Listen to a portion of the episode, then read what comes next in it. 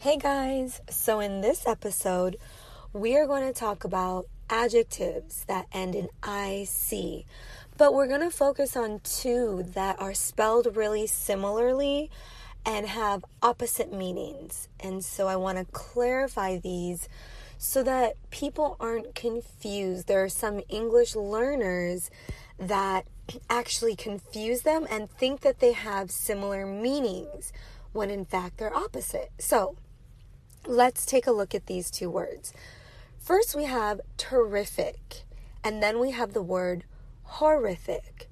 Now, terrific is someone or something that is really, really good, wonderful, awesome. And then horrific is the opposite, something that's just awful, really, really bad.